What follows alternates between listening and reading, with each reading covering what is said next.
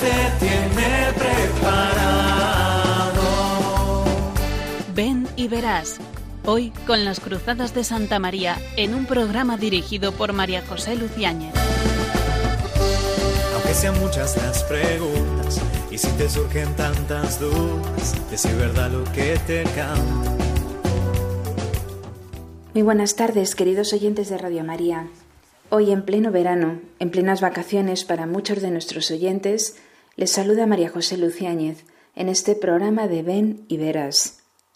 Hoy, 11 de agosto, la Iglesia celebra a varios santos, entre ellos Santa Clara de Asís, que un día como hoy entregó su alma a Dios en el año 1253, en la localidad de Asís. Seguimos en este programa la estela trazada en este curso siguiendo especialmente a Santiago Apóstol en este año jacobeo y a San Ignacio de Loyola en el quinto centenario de su conversión. Conversión, santidad, grandeza, como hemos recorrido en algún programa anterior, son palabras que se sugieren continuamente en el libro de los ejercicios espirituales de San Ignacio. El cristianismo es un estilo de vida, una religión de grandeza. Seguir a Cristo es cuestión de grandeza. Para mayores cosas he nacido, decía San Estanislao de Cosca. Jamás serviré al Señor que se me pueda morir, decía San Francisco de Borja. Más, más y más es el grito de Francisco Javier. A la mayor gloria de Dios era el lema de San Ignacio. Todos ellos jesuitas, seguidores de San Ignacio, miembros de la Compañía de Jesús, y todos los que hemos practicado los ejercicios espirituales nos damos cuenta de que este pequeño librito es un librito que te invita a la grandeza, porque esta es la vocación del cristiano, la santidad, la magnanimidad. De hecho, la virtud que más caracterizaba a San Ignacio, como dicen sus contemporáneos, es precisamente la magnanimidad. Por eso, en este programa vamos a hablar de santidad, de grandeza. En el año 2018, el Papa Francisco escribió la exhortación apostólica Gaudete et exultate como una llamada a la santidad para todos los fieles. Llamados a cosas grandes, llamados a la santidad. ¿Qué significa ser santos? ¿Pero quién puede ser santo? ¿Cómo se puede ser santo? ¿Es demasiado? ¿Tiene garantías eso de ser santos? ¿Es para consagrados, monjes, monjas, sacerdotes o es para todos? Y lo que es más importante, ¿cuándo se es santo? Ante todo, debemos tener presente que la santidad no es algo que nos procuramos nosotros, que obtenemos con nuestras cualidades y capacidades. La santidad es un don. Es el don que nos da el Señor Jesús cuando nos toma para sí y nos reviste de sí mismo, nos hace como Él. En la carta a los Efesios el apóstol Pablo afirma que Cristo amó a su iglesia. Él se entregó a sí mismo por ella, para consagrarla, para hacerla santa. Aquí está, verdaderamente la santidad es el rostro más bello de la iglesia. El rostro más bello es un redescubrirse en comunión con Dios, en la plenitud de su vida y de su amor. Se comprende entonces que la santidad no es un privilegio solo de algunos, es un don ofrecido a todos, ninguno está excluido. Todo esto nos hace comprender que para ser santos no hay que ser forzosamente obispos, sacerdotes, religiosos, no, todos estamos llamados a ser santos. Muchas veces tenemos la tentación de pensar que está la santidad reservada solo para quienes tienen la posibilidad de tomar distancia de las ocupaciones ordinarias, para dedicarse exclusivamente a la oración. Pero no es así. Alguno piensa que la santidad es cerrar los ojos y poner cara de santito. No, esto no es la santidad.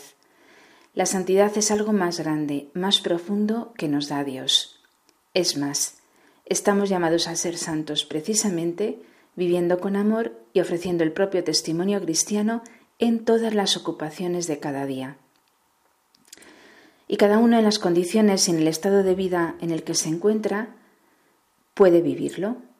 Tú eres consagrado, eres consagrada, sé santo viviendo con alegría tu entrega y tu ministerio. ¿Estás casado? Sé santo amando y ocupándote de tu marido, de tu esposa, de tus hijos, como Cristo lo hizo con la Iglesia. ¿Eres un bautizado no casado? Sé santo cumpliendo con honradez y competencia tu trabajo y ofreciendo el tiempo al servicio de los hermanos.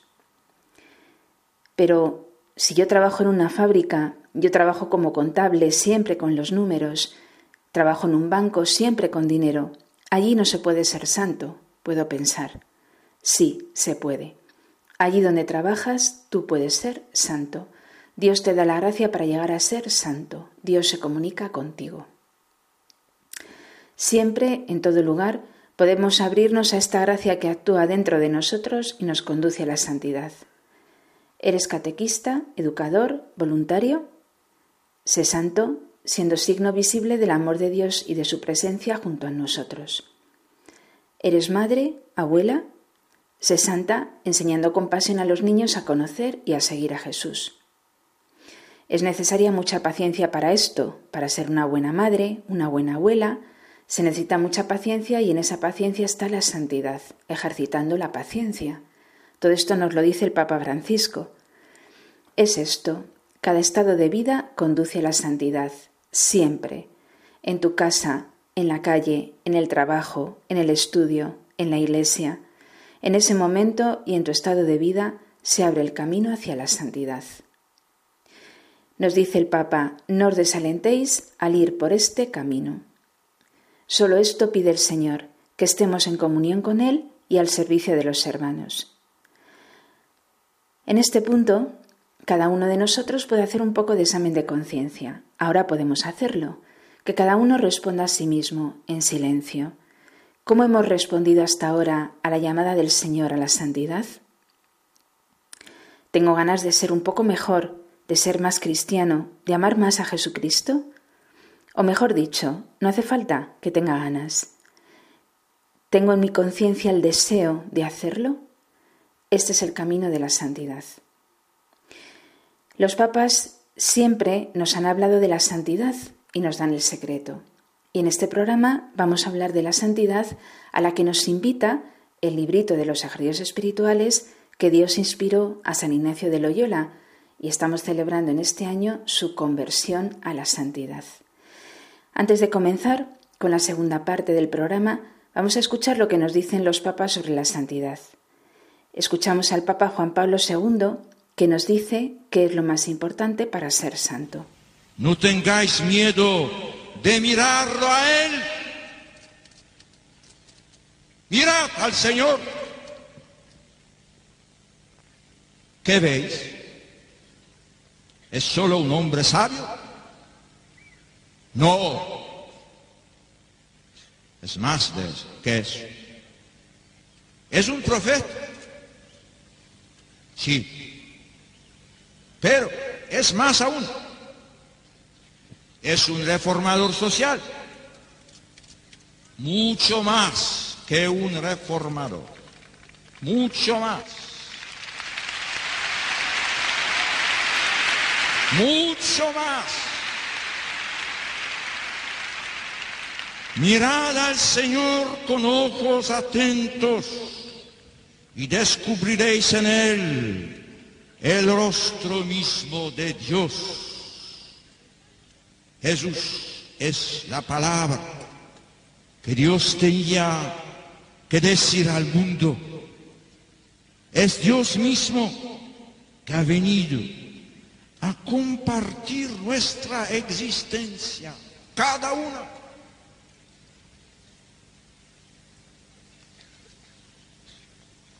Al contacto de Jesús despunta la vida. Lejos de Él solo hay oscuridad y muerte. Vosotros tenéis sed de vida, de vida, ¿vale? De vida eterna, de vida eterna, de vida eterna. Buscadla y aladla, aliadla. en quien no solo da la vida, sino en quien es la vida misma. Él. Mirad a Jesús. Es lo que dice el Papa en este pequeño discurso a los jóvenes chilenos. El secreto más importante es mirar a Jesucristo, mirarle con ojos atentos. Y dice el Papa, veréis el rostro de Dios. Es Dios que viene a compartir su existencia conmigo, conmigo, como si fuera lo más importante para Dios. Al contacto de Jesús renace la vida, esa vida que tanto queremos. ¿Qué nos dice Benedicto XVI? Vamos a escucharle en esta audiencia en el año 2011. Queridos hermanos y hermanas, al concluir el ciclo de catequesis en el que nos ha acompañado la figura de tantos santos y santas que son su fe, caridad y vida han sido faros, faros para numerosas generaciones y también para nosotros. Quiero ofrecer ahora una reflexión sobre la santidad. Esto no consiste en realizar acciones extraordinarias sino en unirse a Cristo, en vivir sus misterios, en hacer propias sus actitudes, sus pensamientos y sus comportamientos. Una vida santa no es solo fruto de un esfuerzo personal, sino también de la acción del Espíritu del Señor resucitado, que desde el interior comunica y transforma. La raíz última de la santidad cristiana está en la gracia bautismal, con la cual se comunica la vida del resucitado, no es otra cosa que la caridad vivida plenamente. Pero para que esa caridad crezca en el alma y fructifique en cada fiel, se debe escuchar con gusto la palabra de Dios y con la ayuda de su gracia cumplir su voluntad, participar con frecuencia de los sacramentos, apoyándose en la oración en el abnegado servicio a los hermanos, en la práctica de cada una de las virtudes. Todos estamos llamados a la santidad. Esa es la medida misma de la vida cristiana. Dice Benedicto XVI, escuchar la voluntad de Dios, participar con frecuencia de los sacramentos, participar de la oración. Y dice una afirmación clave, la medida de la vida cristiana es la santidad. Por lo tanto, no nos conformemos con menos que ser santos.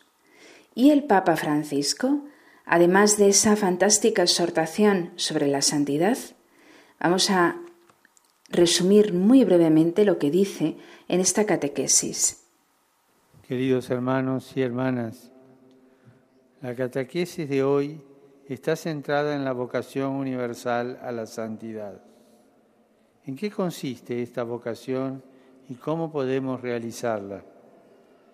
La santidad no la obtenemos por nuestras capacidades o cualidades personales. Es ante todo un don de Dios que nos hace el Señor Jesús revistiéndonos de Él mismo. Por lo tanto, la santidad es un descubrirse en plena comunión con Él en la plenitud de su vida y de su amor. De esta manera, nadie queda excluido de la llamada a la santidad, la cual constituye el carácter distintivo de todo cristiano, urgido a vivirla en el amor y en el testimonio diario, cada uno en las condiciones y en el estado de vida en el cual se encuentra. En la primera carta de San Pedro escuchamos que cada uno viva según la gracia recibida, poniéndola al servicio de los demás como buenos administradores de la gracia de Dios. La llamada a la santidad no es una carga pesada, sino una invitación a vivir con alegría y amor cada momento de nuestra vida, transformándolo al mismo tiempo en un don para las personas que nos rodean. Cada paso hacia la santidad hace a las personas mejores, libres de egoísmo y abiertas a los hermanos y a sus necesidades. Nadie queda excluido de la llamada a la santidad. La santidad no podemos hacerla nosotros por nuestras capacidades y cualidades. Es un descubrirse en plena comunión con Él. Por eso, nadie queda excluido y por eso todos estamos llamados a la santidad, porque la medida de nuestra santidad es el mismo Dios. Pues después de haber escuchado muy brevemente lo que nos dicen los papas sobre lo que es ser santo, vamos a continuar en la siguiente parte del programa con una pequeña tertulia sobre la grandeza a la que Dios nos llama a la santidad. No se vayan, que después de la canción continuaremos con este interesante tema.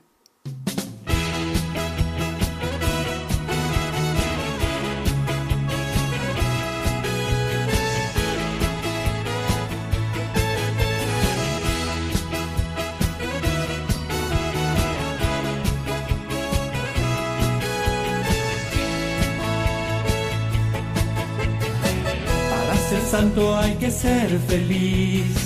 No hay santidad sin felicidad. Para ser santo hay que ser feliz primero. Para ser santo hay que ser sencillo.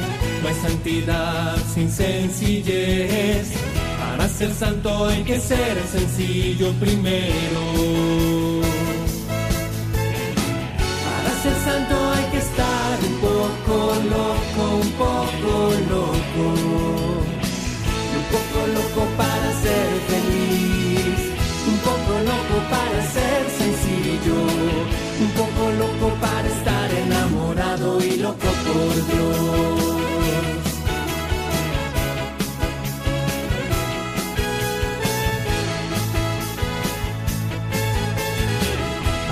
Santo hay que dar amor. No hay santidad si no hay amor. Para ser santo hay que dar mucho amor primero. Para ser santo hay que obedecer. No hay santidad sin obediencia. Para ser santo hay que obedecer primero. Que hacerse como un niño para ser santo. Un poco loco para dar amor, un poco loco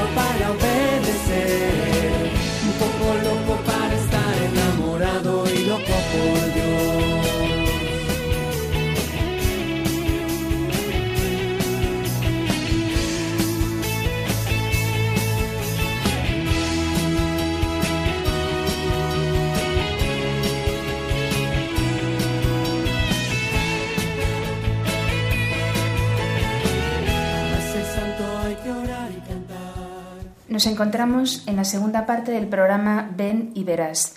Con ustedes, María José Luciáñez, y vamos a continuar siguiendo el ritmo de la canción que acabamos de escuchar, para ser santo.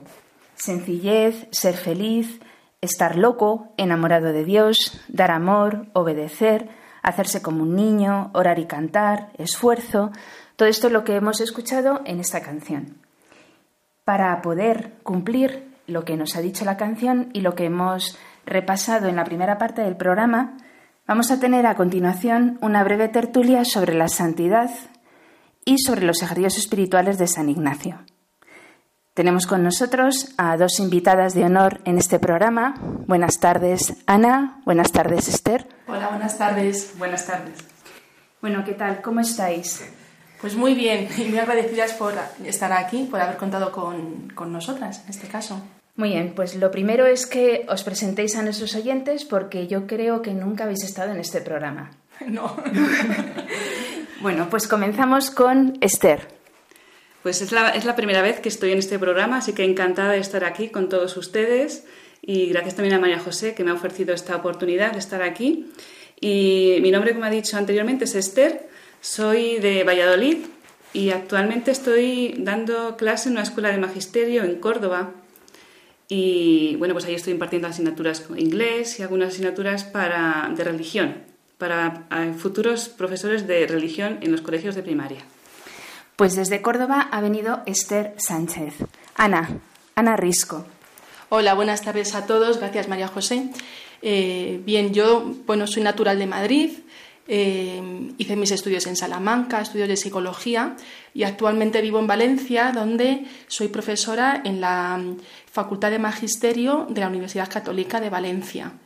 Y allí, bueno, pues imparto asignaturas relacionadas con, la psicología a futuros maestros también. Eh, en eso coincido, con Esther.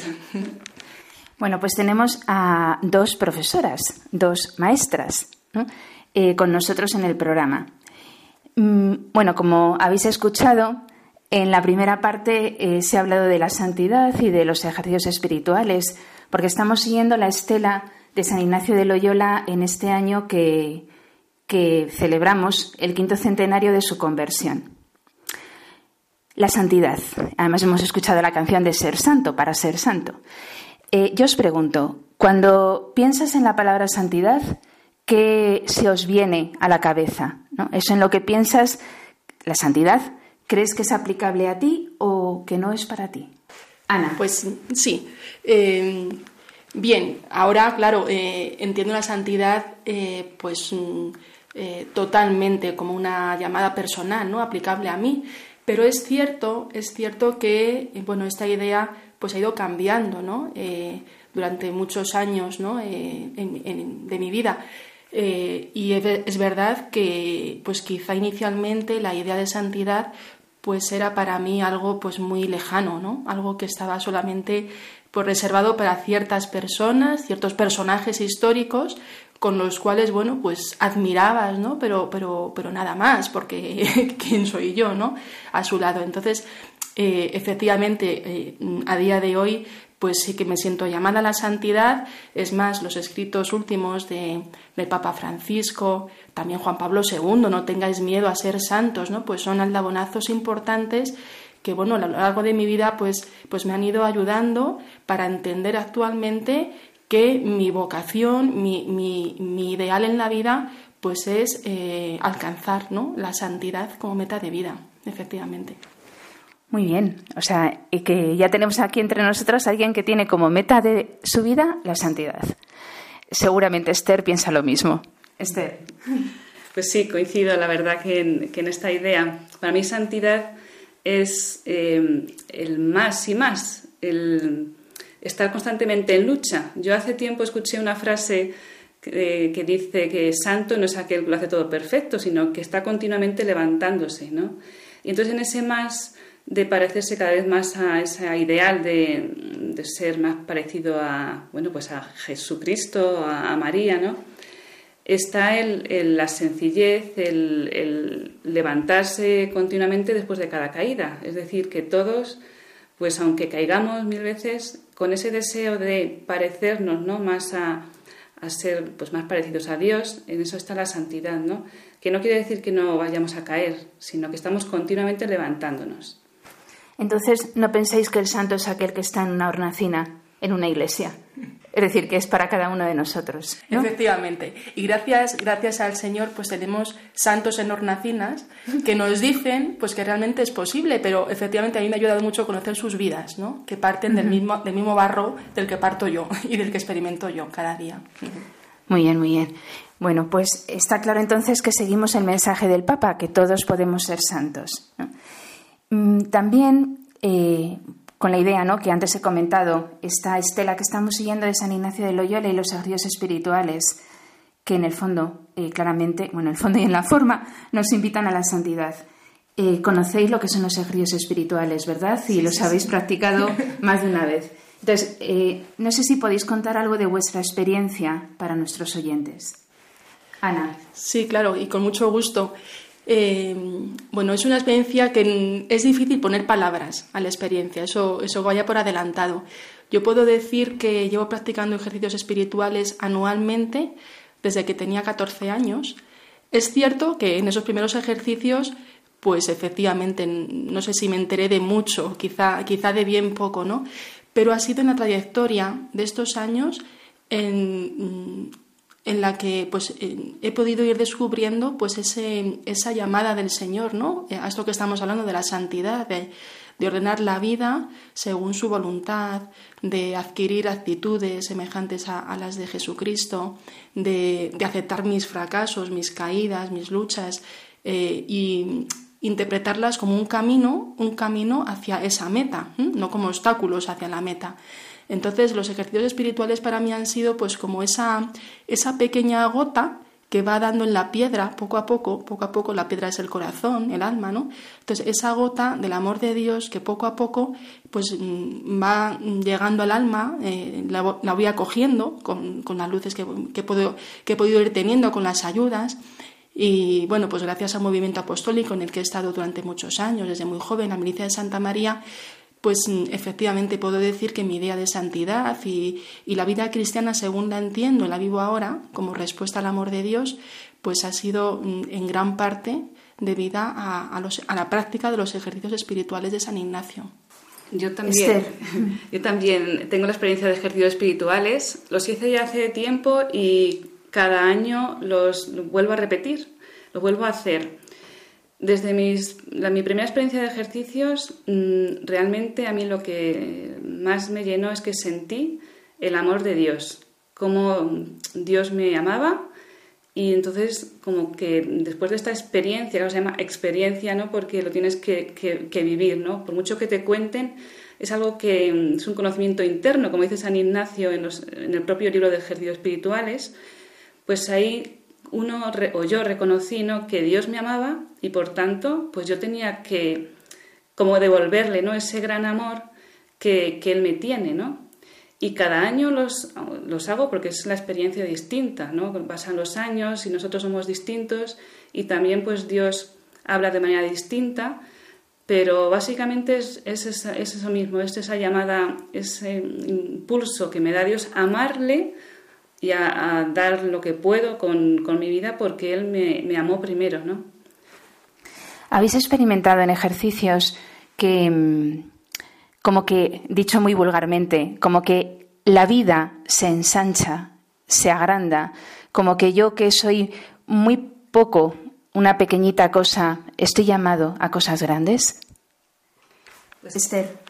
En, los ejercicios espirituales hay una serie de meditaciones y la última es, se llama así por San, Juan, San Ignacio de Loyola, contemplación para alcanzar amor. Y ahí en esa, en esa contemplación, eh, San Ignacio lo que hace es, eh, nos hace reconocer cómo, hemos, cómo Dios ha hecho todo, cómo nos ha creado a cada uno, nos hace ver tantos beneficios que nos ha dado, cómo está en cada cosa, en los animales, las plantas, en nosotros, que lo que hace es que te ensancha la mirada, te hace, te hace descubrir un nuevo horizonte y es, eso es básico en, los ejercicios espirituales, ¿no?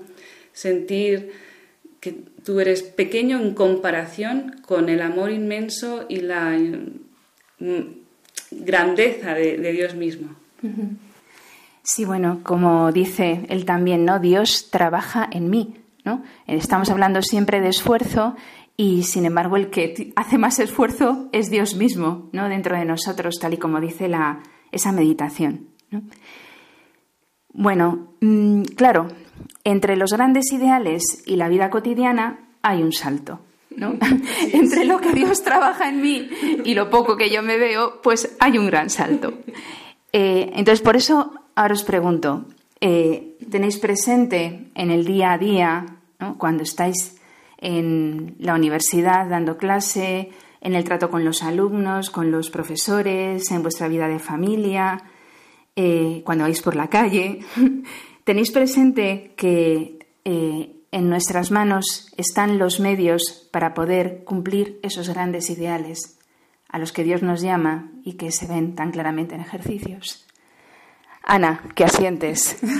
Sí, claro, asiento porque efectivamente cuando, cuando haces consciente de, de esta grandeza ¿no? que has descubierto, eh, claro, pues toda la vida se ilumina ¿no? Y se ve con otra, de otra manera. Es verdad que nuestro barro luego pues, pues te hace a veces ver la vida pues de forma mm, con mirada muy baja, ¿no? Muchas veces, ¿no? Pero cuando yo personalmente eh, hay momentos en el día eh, en los que paro y, agradezco, digo, pues gracias por esta conversación, Señor, gracias por este alumno que me ha que me ha estimulado a prepararme mejor la asignatura para, ¿no? Eh, entonces es como una mirada nueva que, que yo, la verdad, eh, bueno, me viene muy bien, es como terapéutica también, ¿no? Y dices, es que necesito levantar la mirada al Señor. Por otra parte, San Ignacio eh, en los ejercicios, pues enseña la forma de hacer examen de conciencia. Y eso también eh, da una luz nueva ¿no? a, la vida. No es como una introspección ¿no? de buscar los fallos, de buscar... No, es lo contrario, es una, un, un volver sobre ti, pero con la luz de Dios de forma que eh, tu, día a día, tus minutos, tus acciones se iluminan, se iluminan de una forma grandiosa. ¿no? Es verdad que tenemos defectos, dificultades, fallos, errores, pecados, pero eh, el amor de Dios lo invade todo. Entonces, eso eh, creo, a mí, en mi experiencia de vida, pues me ayuda mucho. Y repito, pues a veces hay que hacerse consciente, ¿no? Porque el día a día, la superficialidad del ambiente te, envuelve y, bueno, tú practicas ejercicios cada año, pero, pero eh, vives en el mundo en el que vives y, y, es muy difícil a veces levantar la mirada. Pero esos momentos de parón, de silencio, esos son los que realmente, pues iluminan, ¿no? Como digo, la, la vida. Esther nos dices. Sí, eh, yo también en ejercicios, mm, aparte de conocer a Dios, me han servido para conocerme a mí mismo.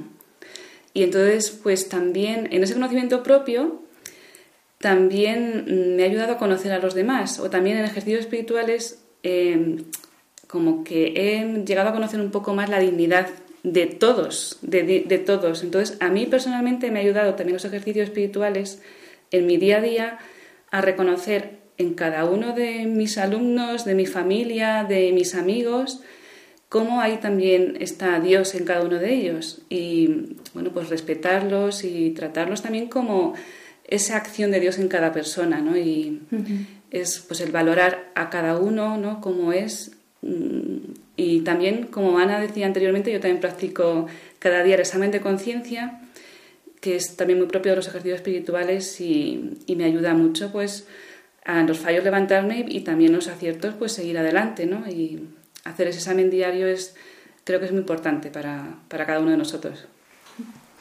Muy bien, pues eh, al hilo de lo que decía Ana eh, antes, me he acordado que, bueno, ayer eh, celebró la Iglesia a Santa Teresa Benedicta de la Cruz e Eichstein y una de, uno de los detalles que la impresionó en su vida es cuando, antes de su conversión a la Iglesia Católica, fue cuando, eh, visitando una iglesia eh, y estando dentro de ella, vio como una mujer que venía de la compra se arrodilló y hizo un rato de oración.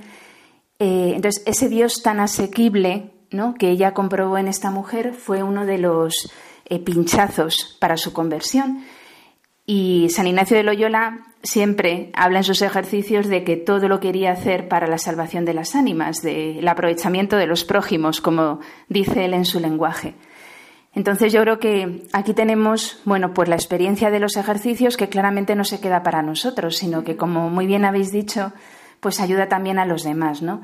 Entonces, eh, trasladar la experiencia de los ejercicios a la vida cotidiana, eh, no solamente como ayuda personal, sino también como reflejo de lo que es Dios para los demás, pues puede ayudar mucho, tal y como habéis dicho. No, sé si queréis añadir alguna, algún comentario breve ¿no? para terminar esta tertulia. Ana. Bueno, quizá, no sé, yo lo que tengo en el corazón es que después de, haber compartido esas experiencias ¿no? de, del, valor de los ejercicios espirituales en, mi vida, ¿no? en nuestra vida, pues a mí lo que me queda pues es eh, impulsarles a todos, ¿no? A que, a que los puedan practicar. A mí una de las cosas que más alegría, ¿no? Me, me da y con lo que más puedo eh, disfrutar interiormente es cuando, mm, bueno, pues jóvenes, ¿no? Eh, pues no muy cercanos a, a, Dios o demás, pero entran en caminos ¿no? de conocimiento del Señor y pues pueden llegar a practicar ejercicios espirituales. Pues eso es como una una alegría, no sé, es, es, algo que llena el alma, ¿no? Porque cuando uno experimenta lo que es lo que es esa experiencia de Dios, pues lo único que quieres es que muchas más personas, ¿no? Y bueno, en mi caso, pues rodeada de, o Esther también, ¿no? Rodeada de, de personas jóvenes, pues lo que quieres es que todo el mundo practique ejercicios espirituales. Así es que es el único comentario que se me ocurre ahora. Muy bien. pues yo creo que con este comentario que hacemos extensible ¿no? a todos los que nos oyen, bueno, y a todas las personas que podamos conocer, pues cerramos esta tertulia. Eh, por supuesto, agradeciendo infinitamente a Ana Risco y a Esther Sánchez que nos hayan acompañado esta tarde. Gracias, a vosotros. gracias a vosotros. Bueno, muchas gracias y espero que, que podáis participar en algún otro programa más, si Dios quiere. Bueno, pues eh, no se vayan porque después de la canción Alma Misionera eh, seguiremos con el programa de Ven y Verás.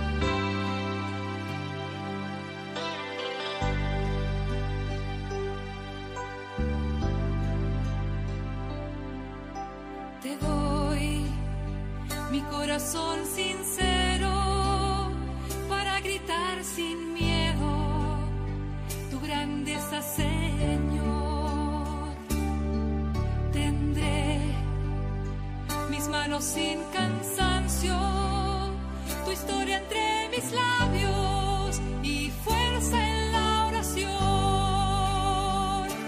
Llévame donde los hombres necesiten tus palabras, necesiten mis ganas de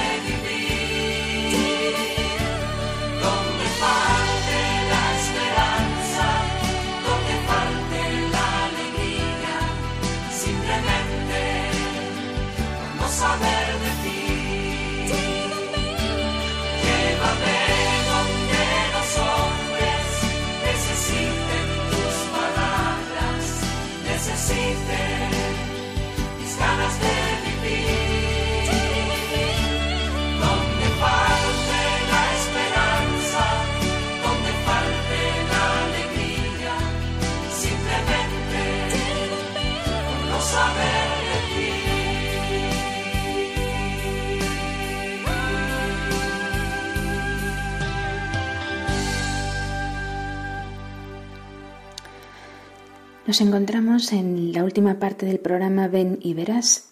Con ustedes sigue María José Luciáñez y después de esta entrega de la vida a la que nos invita la canción que acabamos de escuchar, Alma misionera, Señor, toma mi vida nueva, toma mi vida entera.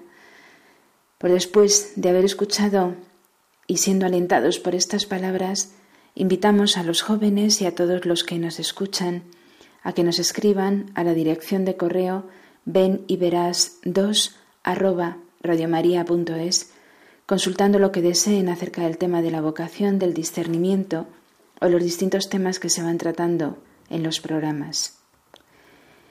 El secreto de la santidad, llamados a cosas grandes, es la invitación que nos hace San Ignacio de Loyola en los ejercicios espirituales, es la invitación que nos hacen los papas, los santos, a entregar la vida y esa entrega de la vida teniendo como mirada continua a Dios en Jesucristo es el secreto de la santidad. En los ejercicios espirituales hay una disposición fundamental que pide San Ignacio de Loyola al ejercitante, dejarse hacer.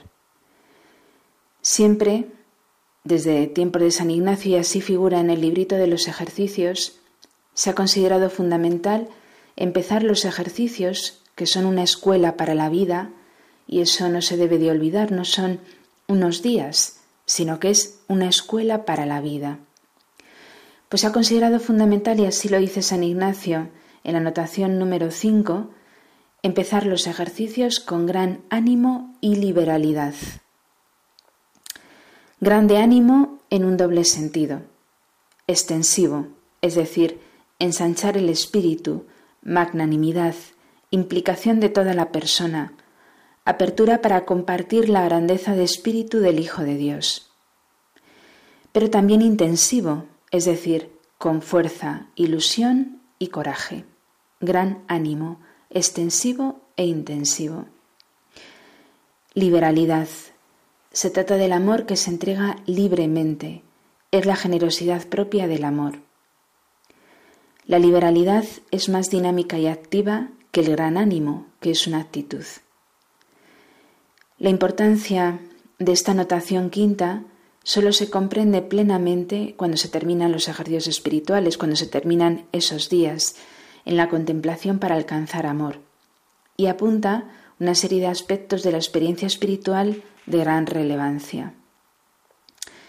El objeto de esta notación quinta para todos los que hemos vivido los ejercicios, incluso los hemos repetido tantas veces, es situarse desde el comienzo en el ámbito de la grandeza de Dios, que es el amor, en correspondencia a Él, porque con corresponder a Él solo se puede hacer con grandeza. De aquí la insistencia en grande, en todo, como correlativos correspondientes al Criador y Señor y a la Divina Majestad. Terminología propia de San Ignacio. En la notación se menciona la libertad como constitutivo radical de la persona humana, que es el elemento fundamental de la vida humana, elemento fundamental en el curso de los ejercicios, y es el don más preciado que se ofrece a Dios. Al terminar los ejercicios, el ejercitante se ofrece en plena disponibilidad como correspondencia al amor de Dios y le ofrece la propia libertad. Tomad, Señor, y recibid toda mi libertad, memoria, mi entendimiento, toda mi voluntad, todo mi haber y mi poseer.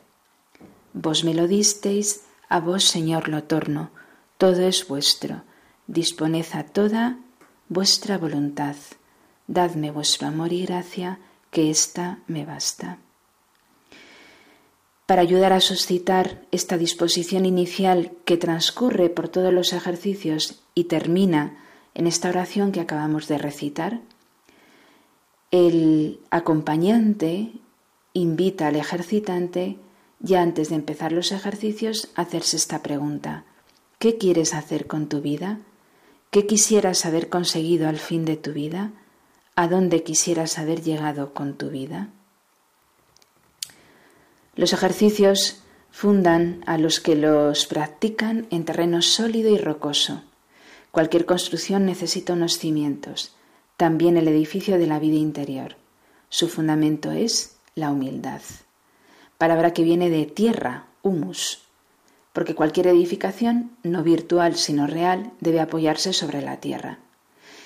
Y a veces se piensa que la humildad es la tesitura propia de los apocados, de los que se juzgan inútiles o incapaces de asumir cualquier tipo de responsabilidad. Ya sabemos que tal apreciación es equivocada. La concepción de humildad de Ignacio de Loyola en los ejercicios, en su vida, en la fundación de la Compañía de Jesús, se basa en la idea de que no somos autónomos ni nos bastamos a nosotros mismos. Tal es el primer pedestal de la humildad. Sobre esta base se construirá, como corresponde, el edificio de la vida espiritual una base sólida, no construida sobre arena, sino sobre piedra. Pero en modo alguno, San Ignacio pretende en sus ejercicios que el ejercitante se sumerja en su miseria, que pierda el ánimo, dejando caer los brazos. Justamente con la virtud de la humildad, el santo se refiere en diversos lugares a otra virtud muy importante para él, la magnanimidad.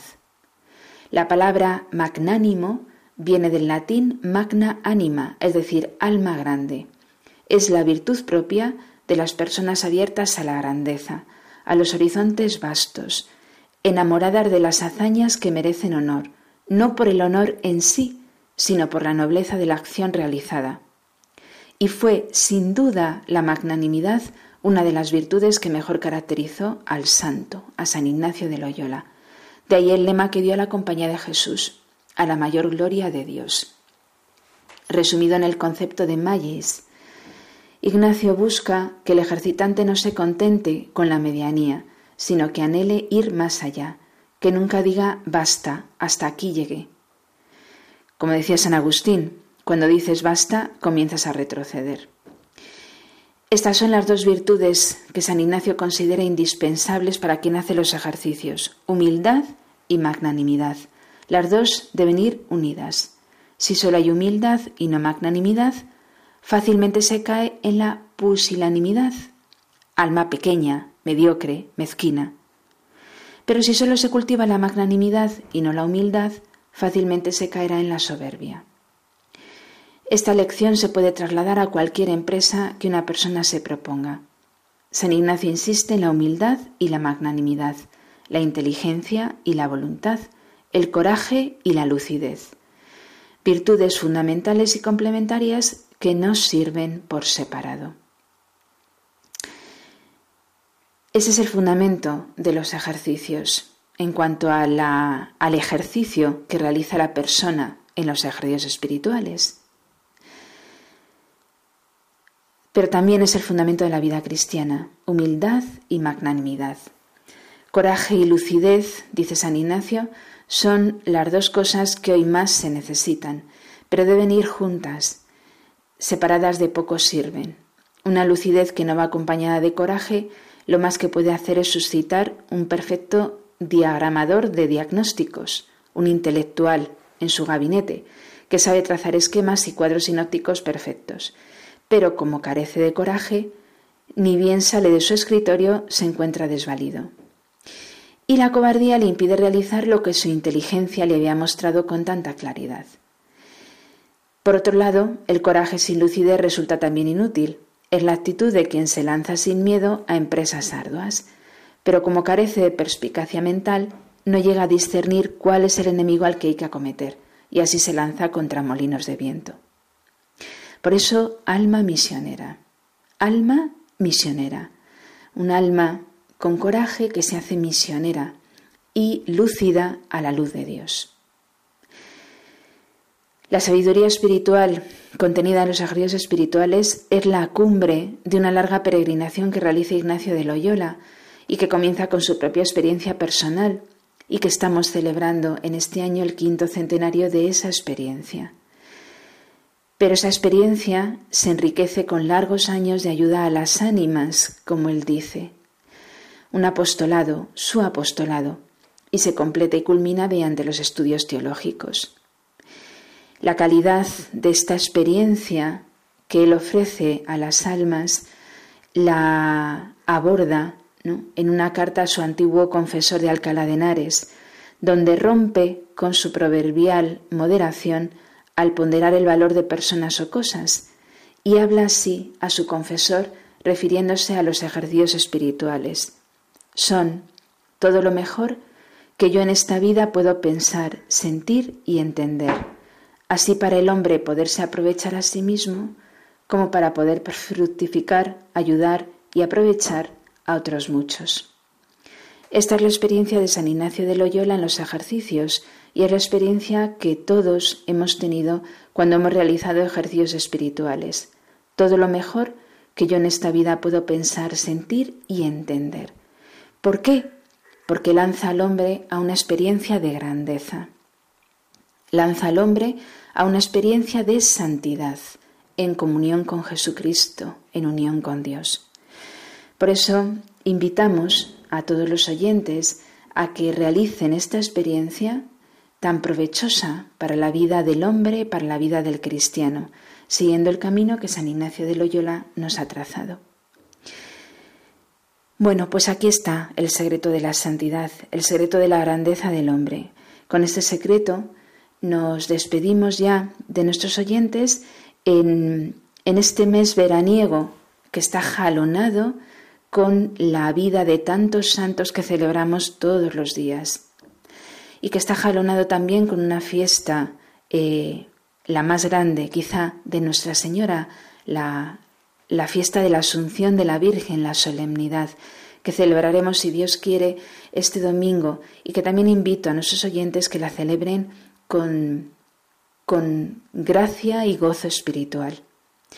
Bueno, pues sin más, nos despedimos hasta el próximo programa. Muy buenas tardes, muy buenas noches y que tengan un feliz verano. Hasta el próximo programa.